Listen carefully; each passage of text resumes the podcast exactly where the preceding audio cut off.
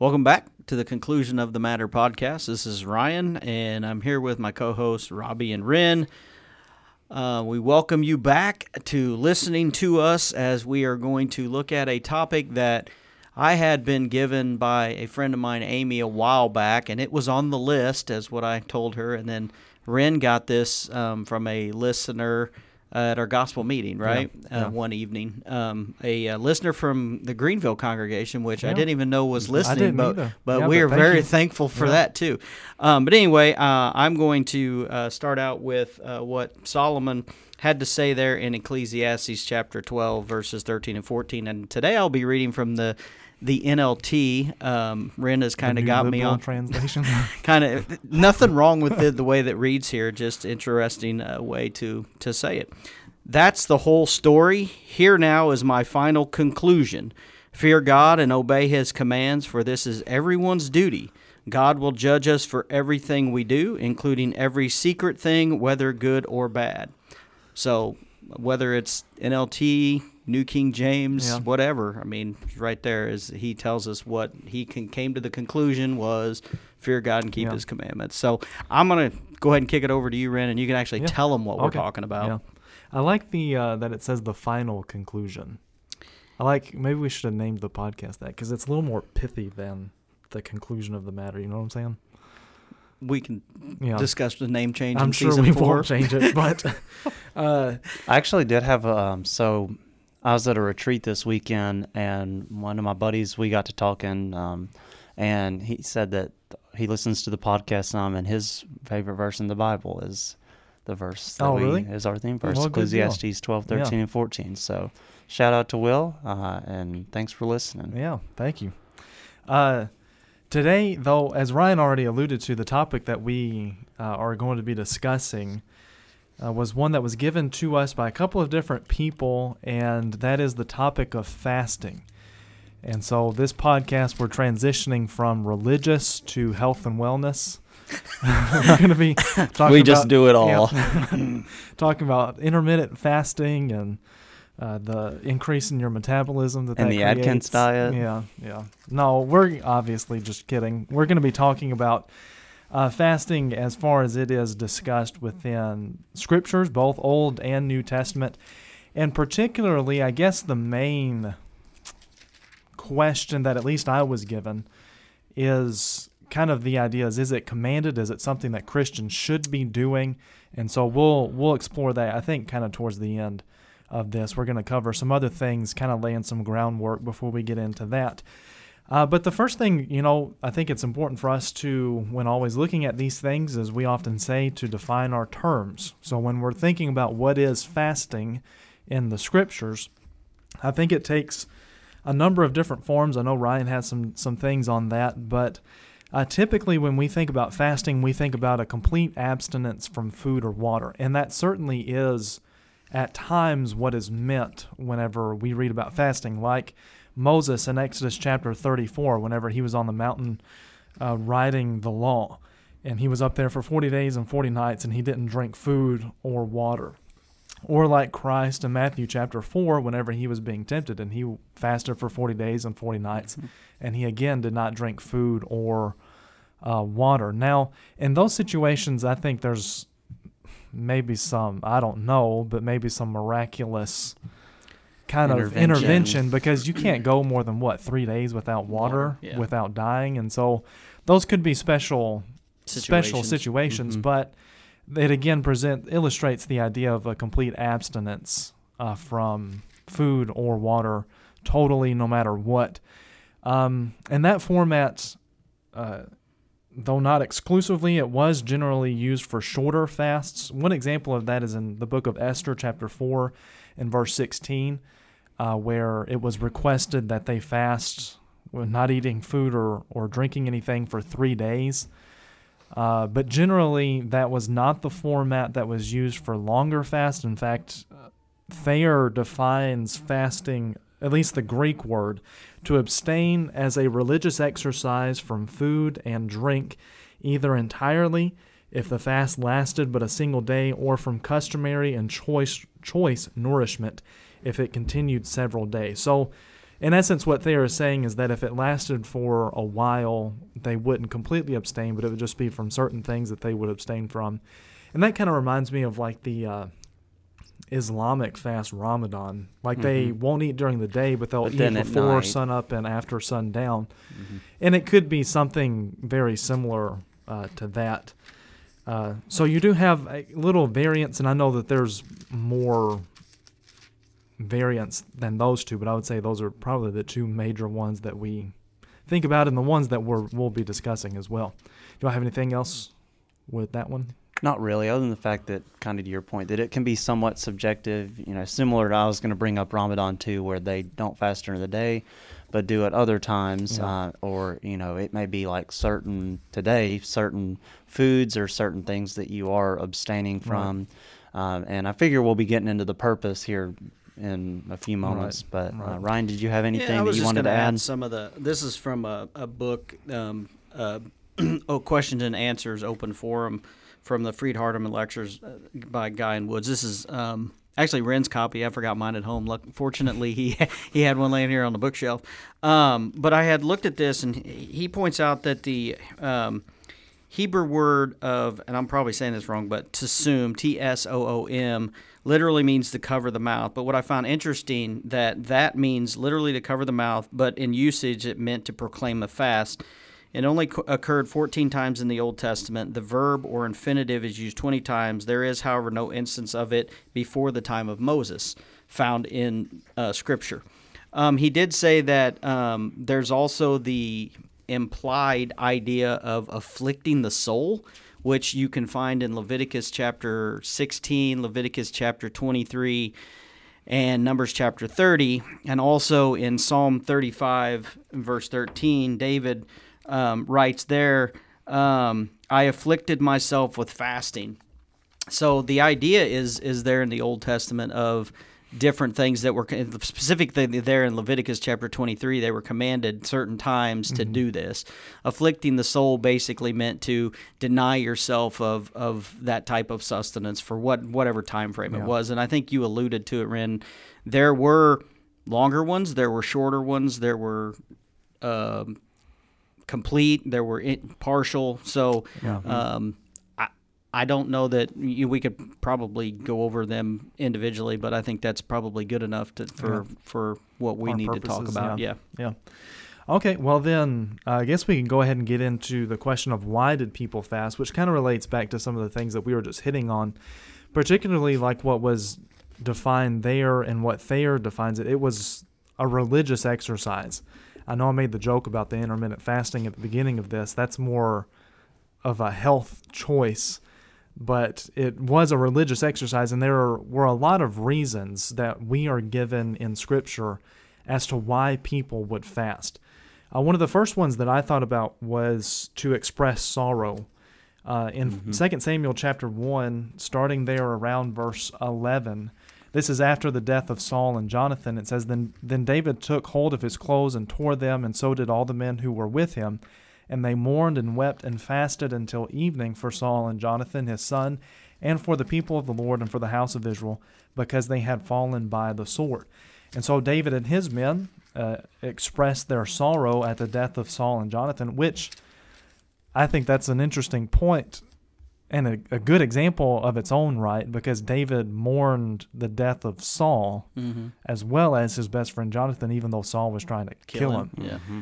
Uh, but again, they fasted and they tore their clothes to show that sorrow. I think we kind of see that same kind of idea in the book of Job, uh, where he tore his clothes and he sat in ashes, sackcloth and ashes. Uh, again, that expression of sorrow for any number of reasons. The death of a family member or tra- uh, tragis, tragis, travesty? Tragedy, travesty. Tra- tragedy, tragedy, or travesty, yeah. either one. Will I think work. My brain was trying to mash those Mind two words together. Uh, like what we see there with Job and, and things of that nature. So one of the reasons why people fasted was to show sorrow. Um, do you have anything on that one? Well, I think this, and maybe, do you have uh, Second Samuel twelve sixteen? Anywhere? Uh, yes. Okay, yeah. So if we're going to cover that later, I think that's has sorrow involved, but also yes. a little bit of pleading with God. Right. So I do too. If, if we can well, go we can ahead. go ahead. Yeah, we can go ahead. So this is also David, and this is the for the context here. This is after, you know, Nathan the prophet came to him and, and got him to realize that he was in sin, you know, using the, um, I don't know if you'd call it a parable, but pointing out about the, the man stealing the sheep mm-hmm. and all that. And David was like, ah, oh, he's done for. And he's like, yeah. well, that's you. And he's like, oh, oh. epiphany. Never mind. Uh, but, um, and he, he was told that, that the son would not survive. Now, David obviously thought that God could relent from yeah. that punishment, right? And we see there in um, in verse fifteen, at the second part of verse fifteen there in chapter twelve, and the Lord afflicted the child that Uriah's that Uriah's wife bore to David, and he became sick. David therefore sought God on behalf of the child, and David fasted and went in and lay all night on the ground. Mm-hmm. So this is, I think, him mourning for the for the possibility of the child, but it's also a humbling aspect, right. and basically pleading with God. Yeah. And I think this is where, you know, we were talking beforehand, I've probably fasted without saying, hey, I'm going to fast, you know, mm-hmm. because there's been situations where you're praying and it's like right. you're not even having an appetite. Yeah. There's nothing you want other than to plead with God to to, to help with yeah. whatever situation or whatever you're dealing with. Yeah. Mm-hmm. Yeah, it can be both of those, and I was even going to bring in kind of on that same note in Ezra chapter eight. Um, there's another one where we have an example of fasting. Uh, starting in verse twenty-one, then I proclaimed a fast there at the river of Ahava, that we might humble ourselves before God. Humility is a big part of this too. Yeah, I'm sure mm-hmm. we'll touch on that later.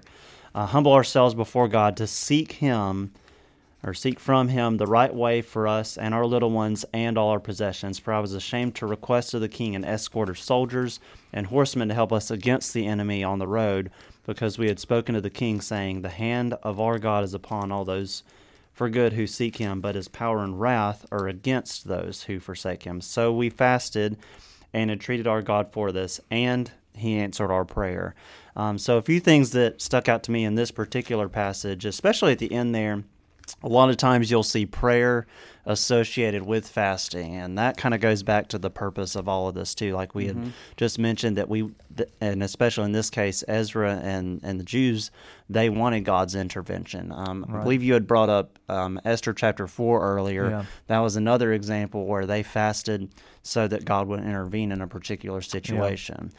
And though He won't necessarily intervene miraculously in the same way that right. He did in the Old Testament today, you know, it's still something that we can learn from to, yeah. you know, to be able to pray especially, but also to fast in order to ask for God's divine intervention yeah. and kind of show that commitment to Him. Yeah, yeah. and I, I think that, you know, while it doesn't use the word pray, that's, it says David therefore sought God on behalf of the child. That's right. pretty, exactly what it's pretty he's obvious, doing. yeah. Well, and I think, too, kind of going back to the the concept of prayer, Just like just because we pray for something, that doesn't mean that we're going to receive the outcome that we desire. The same thing is true even of fasting. Even if we're mm-hmm. fasting with that prayer, doesn't necessarily mean that we're going to receive the outcome that we're wishing for. And I think David again is a yeah, great in second, example in of second that. Samuel twelve. Yeah. There, I mean, yeah. mm-hmm. you know, and once the, once that happened, you know, he didn't sit around like pouting nope about, about it. it. Yeah, yeah, he got back up and got back to his regular everyday right. life. Something you mm-hmm. said there, Ren, um, and when, you might have it when we get to the New Testament, but. The one case where the apostles couldn't cast out the demon, right. Jesus said, well, this one requires prayer, prayer and fasting. fasting. So um found that interesting yeah. um, because it it uh, ties them together a little bit there right. because it, it, yeah. it – I mean, it's one thing to, to, to pray and then, you know, but also to put that – removing all desires of and of food or what – I think – I think while we said the definition of fasting is, is food and drink, I think we can apply it to other stuff too, where right. we just completely. Like I've heard all. of people going on like social media fasts. Yeah, that's kind where, of what I mean. And yeah, and, and there's something else that I was going to point out with fasting here in a little bit. Okay. That maybe we can. No, we'll wait. We'll wait. Into. Go on. Yeah. I'm I'm excited. I'll wait. Yeah. I'm okay. uh, but I guess to kind of go back to what Robbie and y'all were talking about earlier, that appeal to God. I think is definitely an aspect of that. And connected to the examples that y'all used, I also think of Nineveh in, yeah. in Jonah three, mm-hmm. because it's also, I think it kind of connects all of those things that we've already talked about, the sorrow mm-hmm. and the appeal to God, but I think it also introduces the aspect of repentance, repentance as yeah, well. Exactly. Because in Jonah three, starting in verse five, it says, the people of Nineveh believed God. They called for a fast and put on sackcloth from the greatest of them to the least of them. Uh, the word reached the king of Nineveh, and he rose from his throne, removed his robe, covered himself with sackcloth, and sat in ashes. And he ensued a proclam- or issued a proclamation, and published through Nineveh by decree of the king and his nobles, let neither man nor beast nor herd nor flock taste anything. Let them not feed or drink water, but let man and beast be covered with sackcloth, uh, and let them call out mightily to God. Let everyone turn from his evil way, from the violence that is in his hand. Who knows? God may turn and relent and turn from his fierce anger so that we may not perish. So there we have an, the example of an entire nation fasting to show their sorrow because of their sin, to show their repentance, but also to plead to God, appeal to Him, uh, to spare that destruction that was going to come upon them had they not uh, repented. So I think we see in that example kind of all of the things mm-hmm. that we've been talking about being tied together. Right. No, have anything else on those things? I was just going to bring up, you know, a lot of the examples in the Old Testament, you can see kind of like the emotional connection. And, you know, it reminds me of in Acts chapter two, you know, the the people's response to Peter's sermon, how they were like cut to the heart. You know, a lot of your fasting in the Old Testament and prayer too, but in this case fasting, you see a lot of people who are truly repentant and mm-hmm. truly like heartbroken of the things that they've done towards God. You know, you think of David and, and I mean, you know, most of these examples, even, even Daniel, like some of these on behalf of groups of people. And Nineveh is a great example yeah. of this too, that they truly felt repentant and, tr- and felt terrible for the things that they did against God, and truly, you know, wanted to express that to Him and like have that connection and that right. uh, that relationship with God. Um, and you know, I think the example that you brought up is such a good one, because it not only kind of goes into the emotional and the repentant side of it, but also, you know, for God's intervention, right. you know, and the things that He, you know, wanted them to do. I think David's right. another really good example when Brian, or yeah. when Ron. That other guy. yeah. Oh, what's your name again? Uh, Just drop the B. You're um, good. But when, when Ryan was bringing up uh, in Second Samuel chapter twelve, that's another just like incredible right. example of, of the purpose of fasting too. Like, so. Yeah. Uh, did you have anything else on that? I was just going to go back to the thing that we were kind of talking about a second ago about fasting, oh, put that in air quotes, uh, outside, outside of food and, drink. food and drink. But I think that ties back to one of the biblical principles that we see attached to uh, fasting, which goes hand in hand with everything that we've already talked about, which I think is that I, that idea or principle of cutting those things out so that you can focus upon mm-hmm. God and the things of God, and those spiritual things that you need to be focusing on. So eliminating those distractions. For them, you know, they didn't have iPhones and Facebook and all that. For them, it was largely food and drink. That was kind of their, that, I guess that was a very, their entertainment, that was a very central yeah. aspect of their life that, that consumed a lot of their time, if you will. Mm-hmm. And so cutting that out allowed them to focus on the things of God. And I think we see that even in the New Testament. I, one example is in First Corinthians seven and verse five, uh, where he's talking about the responsibilities of a husband and a wife in the marriage relationship. And he says to not deprive one another unless you agree upon it for a specific time, so that you may devote yourself to prayer and fasting. fasting now, yeah. the E S V does not include fasting there, but the New King James includes fasting. And so there again, we see that idea of uh, cutting out, in that case, cutting out the sexual relationship in the marriage for a period of time so that they can fast and pray and focus upon the things of God. Because again, in the context of that, they were facing persecution, or were going to be facing a great uh, tribulation and a terrible situation in Corinth. And so uh, abstaining from those relations so that they could focus upon, again, the things of God. So I think that's an aspect of that, which, again, tying that, I guess, making a more cultural application, certainly food and drink, I think, is undoubtedly the primary thing in focus. But I think we can apply those kinds of principles to things like social sure. media yeah. mm-hmm. or what T V, T V, entertainment, other things like that, and say, I'm gonna, I'm going to not do this for a month or a week, however long, three days, whatever, and I'm going to spend the time that I would have spent in these things, reading and studying and praying and whatever mm-hmm. else.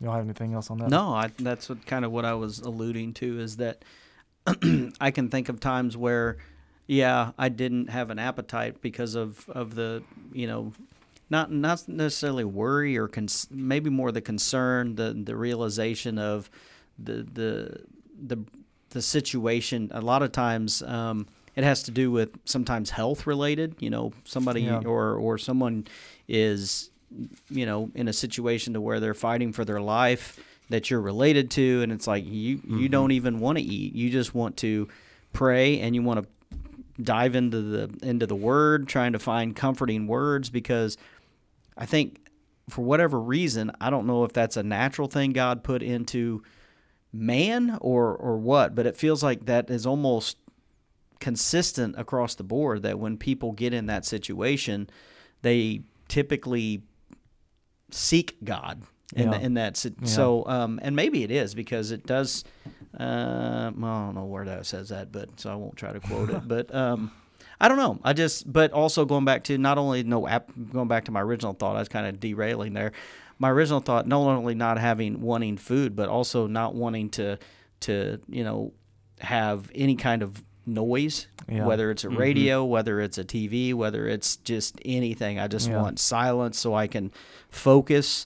Um, and um, I think where we're going to get to in a, I think in a minute when we talk about the um, New Testament example where he Jesus was asked by yeah.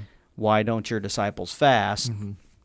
And his response was, well, they don't have a near reason to right now yeah. because the bridegroom's with them. It's a joyous time, mm-hmm. right? Mm-hmm. Um, and then he alludes to the fact that there will be a time when I'm not with them, which goes to that being being in a state of not sure what to do, you're needing help, whatever yeah. that may be. That's what the disciples felt at that point in time, and I think that's what yeah. he was alluding to. There is a time and a place for it, um, but...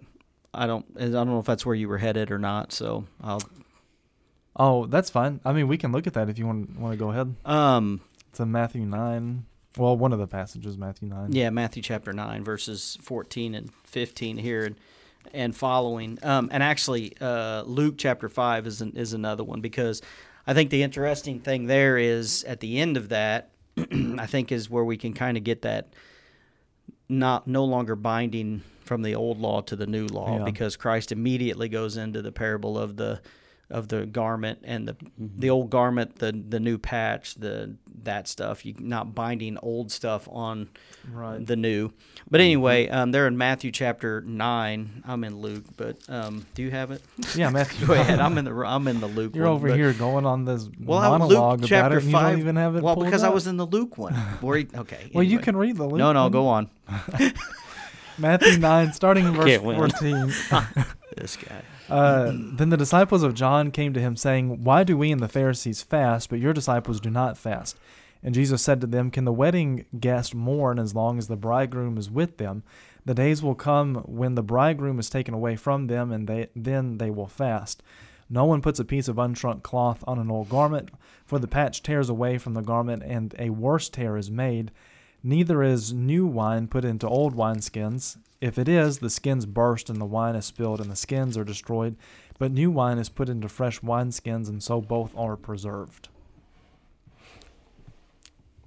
I'm oh. off my monologue now. So oh, I thought now. I was just reading it. And you're... Well, I guess the point there is, um, you know, his point was there is a reason for it, but mm-hmm. also... they were trying to bind it on people at that point. It's like, why aren't they fasting? Because yeah. they should be. Just similar to why weren't they washing their hands and all that stuff. Right. But um, so anyway. Yeah, I think that's exactly right. Because whenever, because I was thinking about this even in connection with the question of, is it commanded for us to fast today? And my um, obviously my first thought was, well, what does Christ say about fasting? And to be honest with you, he really doesn't say that much about fasting. It's like this, and then what he teaches in the Sermon on the Mount in Matthew chapter six that's about really, the hypocrites disfiguring their faces, and that's really all that he says about it. And in neither one of those passages do we see a command. Direct command, yeah. To it's, fast. It's really more about like the mindset too, and this is kind of like yeah. what what Ryan was talking about, bringing up like some of the fasts that we take from, you know, social media or other distractions. But, you know, we've got to be in the right frame of mind. If if you choose to fast, then that's all fine and good, and, you know, more power to you. And it's a, you know, just a phenomenal thing if you want to dedicate your time to do that. But also, like it, the verse that Rem was talking about was Matthew chapter six, specifically verse sixteen. Moreover, when you fast, do not be like the hypocrites with a sad countenance, for they disfigure their faces, that they may appear to men to be fasting. Assuredly, I say to you, they have their reward. But you, when you fast, anoint your head and wash your face, so that you do not appear t- to men to be fasting, but to your Father who is in the secret place. And your Father who sees you in secret will reward you openly. So it's not something that you should do for attention or to, you know, attract or to seem mm-hmm. like you're more religious than somebody else. It's something that's going to, you know, that God's going to reward you for when he sees your commitment to him. Uh, but if you're in not in the right frame of mind, then, you know, then right. what's the point of doing it? I do remember, so when I was teaching in Tennessee, we didn't, you know, fast there or anything, but um, but we did this one thing. I think it was called a prayer Virgil. I'm, I, I hope I'm pronouncing that word correctly, because they sent it like over email, so I just like read the word. But anyway, um, basically how it would work is like everybody on staff would like pick an hour that we would like dedicate ourselves to, like, you know, again, be in a very like quiet place with no distractions and, you know, just pray for that specific, you know, hour. And it could mm-hmm. be, you know, I, I usually happen to end up at, at like three to four a.m. because I was usually the last one to sign up. So, so you know, I didn't have really any problem with like distractions or anything because it was already dark outside. And I could I just, would have problems falling asleep. That's what yeah, yeah. That um, honestly, like, you know, once you, yeah, for the first like several minutes, once you get into it, yeah. you know, it, it sounds like it would be like a really long period of time, but it really, I mean, for the same purpose that, you know, a lot of these examples fasted in the Old and New Testament.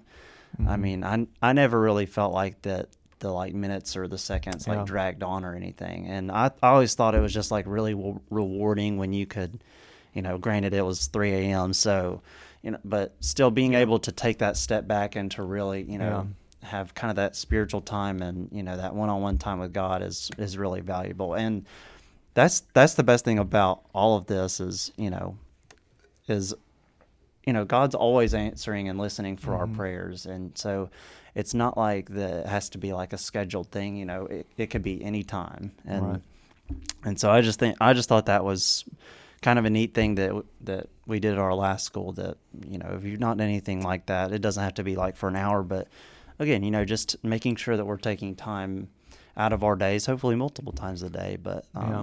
but, you know, as often as we can, being in that, in communication with God and cutting away from the world, because I mean, think of how many different times throughout the New Testament, but also the Old, but especially the New, like a contrast is made with things and ultimately distractions of the world and things that are spiritual, and those two things can't both be happening at once. So, yeah. you know, dedicating ourselves to fasting and prayer and more spiritual thing is going to draw us away from some of the things of the world, but it's ultimately going to put us in a better place. Right. So agreed. I think you alluded to it, Ren, when in Matthew chapter six, where he talked about how the, the Pharisees did it, where or the hypocrites, how they made it even look worse than probably what it was, right. and mm-hmm. it was drawing attention to themselves. And I think he makes a, a, a distinction there that when you do it, it should be for you, and you shouldn't be doing it to be recognized yeah. by men. So he says, anoint your head. So basically, like us, take a shower, get dressed, like yeah. like you're normal, going about your business, where no one could tell. So, yeah. Um, y'all have anything else on that? Uh, the other thing, I guess, as far as if it's commanded for us, I mean, obviously, again, I think those two passages in Matthew and the other parallels in the other gospel accounts are really the only times that Christ specifically addresses that topic. And in neither one of them do we see any sort of command from Christ. But also, obviously, we have the remainder of the New Testament. And again, there's really not a whole lot mentioned about fasting throughout the remainder of the New Testament. I think, did you did you say that it was used about thirty, thirty times, times or so? Is what he says. The word "nituso" or some form of it occurred about thirty times. Is that in the entirety of the Bible or just the That's New Testament? New Testament. Okay. Yep. Yeah. There's like twenty, I think, in the Old Testament. Oh, roughly. Yeah. That, that so, word, literally. Okay. Yeah. Uh, and, I mean, we do have some examples of the early church and Christians fasting. Um, one of them is in Acts thirteen. Uh, we see the church at Antioch. They were worshiping and fasting, which I think is another interesting thing because we also see fasting in connection to worship a lot of times. Mm-hmm. Uh, Acts thirteen is an example of that. Luke chapter two with Anna the prophetess. Uh, it says whenever she was, what, in her eighties, she just stayed at the temple all the time and dedicated herself to prayer and fasting uh, and worshiping God, obviously, at the temple. And so I think we see that connection. Obviously, we see that connection in Acts chapter thirteen as well. But we also see it, another example is Acts chapter fourteen, whenever Paul was appointing elders in all the churches, Acts fourteen twenty-three, uh, we see that he did so with prayer and fasting. Mm-hmm. So to me, I guess this kind of goes back even to what we were already talking about, the reasons for fasting. I think we see, like, if there's something, kind of going back to what you were already talking about, Ryan, if there's something major that you're facing or a major decision that's being come to fasting and pre- and yeah, in preparation for it. And I know of people who, like, they, maybe there's a an erring brother or sister and they have this time to decide where they're going to go talk to that person, and then the day or two days leading up to that, they're, they fast so that they can pray and kind of get their mind right before going into that sort of discussion. So I think we see that as well. But again, throughout the rest of the New Testament, all we have are those statements where it says they they did fast in various capacities. Paul fasted Uh, after Christ appeared to him on the road to Damascus. Mm-hmm. But again, nowhere is there a command to do so uh, anywhere, really, in the New Testament. Right. I mean, there's so many examples, uh, and I'll bring up some of these, and then I'll ask a question, see kind of what you guys think, because this is kind of the gist of the argument, I think, in principle. But the d- examples uh, you see, and we could have a list longer than this, but you brought up Paul and then Barnabas and, the, and also the early church. Several examples of that in, in the book of Acts. Um, the Jews, obviously, in the Old Testament. Uh, we talked about David. Uh, we didn't talk about Daniel. There's there's several places in Daniel where it mentions him fasting, uh, mostly kind of that for on behalf of realizing that that group had sinned and they w- mm-hmm. wanted God to uh, you know, be merciful on them. Um, Esther, of course, we talked about Moses, but even Joel chapter two talks about fasting. We talked about a moment ago, the widow in Luke chapter two. Uh, Nehemiah, beginning of Nehemiah mentions fasting, kind of similarly to what we talked about with the book of Ezra. Mm-hmm. Um, Ezra, obviously, too. Um, one I found really interesting is King Ahab.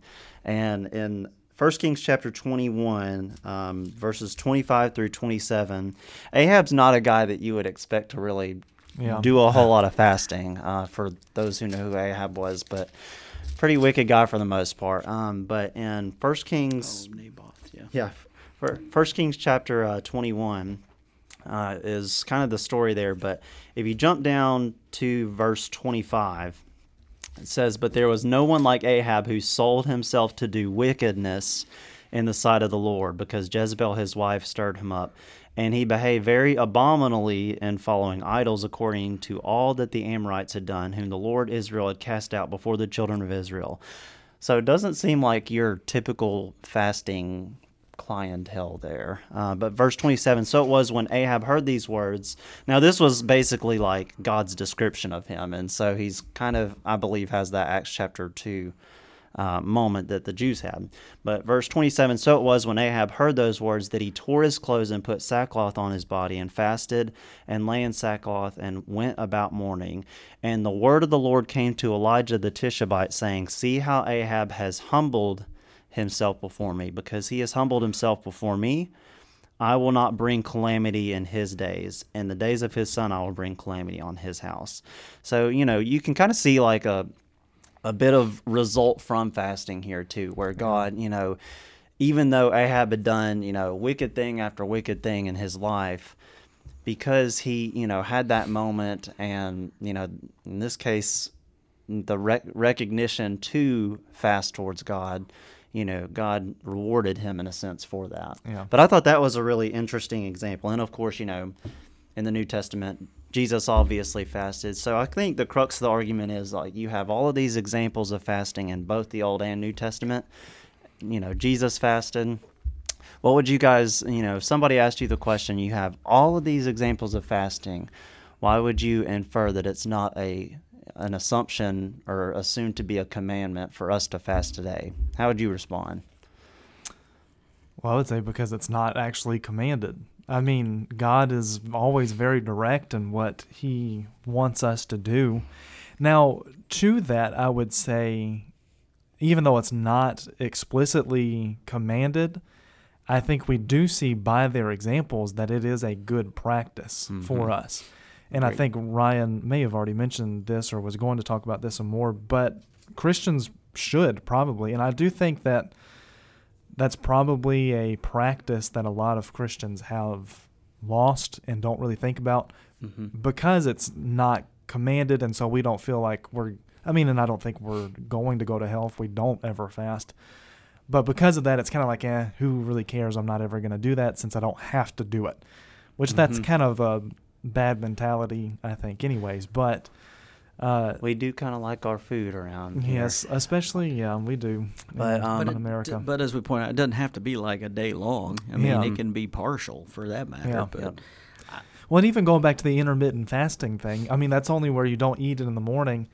And maybe you decide to do that where you don't eat in the morning and you spend that time in the morning in prayer and in study and in devotional before you have to get ready to go to work, whatever, even though I guess the fitness people would classify that intermittent fasting. If you're doing it for those spiritual reasons, that's still exactly what we're yeah. talking about here. You see a lot of people, you know, this is this is different, so I'm not associating the two, but I'm making, you know, a kind of current day analogy. You see a lot of times with, like, Bible study, you know, people sometimes will, like, get up early and have their coffee and sit on the porch yeah. or, you know, out in nature or wherever it be, wherever their quote-unquote quiet place is. And they may not fast, but, you know, that's where they do their Bible study and, and yeah. you know, kind of morning prayer and things like that. And so, you know, I don't know about you guys, you know, just kind of, like, considering the topic as a whole, I, you know, I couldn't help to feel like that I felt a little bit less spiritual than, like, you know, Daniel yeah. and David and some of these yeah. guys. Now, granted, you know, these guys are... You know, has a heart, you know, David had a, was a man after God's own heart, you know, I'm probably not going to be in that same classification. But, um, you know, it's just really humbling to look back at some of these examples and the heart and the mindset and the dedication that they had toward God.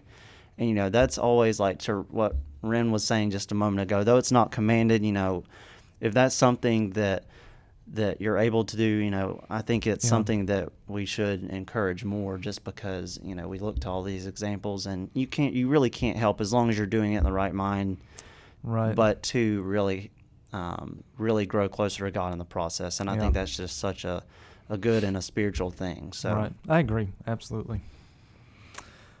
Y'all have anything else? No? Mm-mm. Okay. Well, uh, we hope that this has been beneficial and encouraging to you. I know fasting is not something that we generally talk about very often uh, within the church, especially. Maybe some other or some denominations may talk about it more than we do, but I think it is a, a good practice, a good thing for us to, to think about and to consider, and probably something that all of us, as Robbie pointing out, would benefit from if we were to uh, actually practice it periodically. And so, though it's not a command, we don't also want to adopt, adopt that mentality of doing the bare minimum to get into heaven either. Mm-hmm. Uh, it's always striving to do everything that we can to grow closer to God, and I think fasting can play a role in that, as we've been talking about. Uh, but if y'all don't have anything else, I guess we can say that that is the conclusion, conclusion of the matter. matter.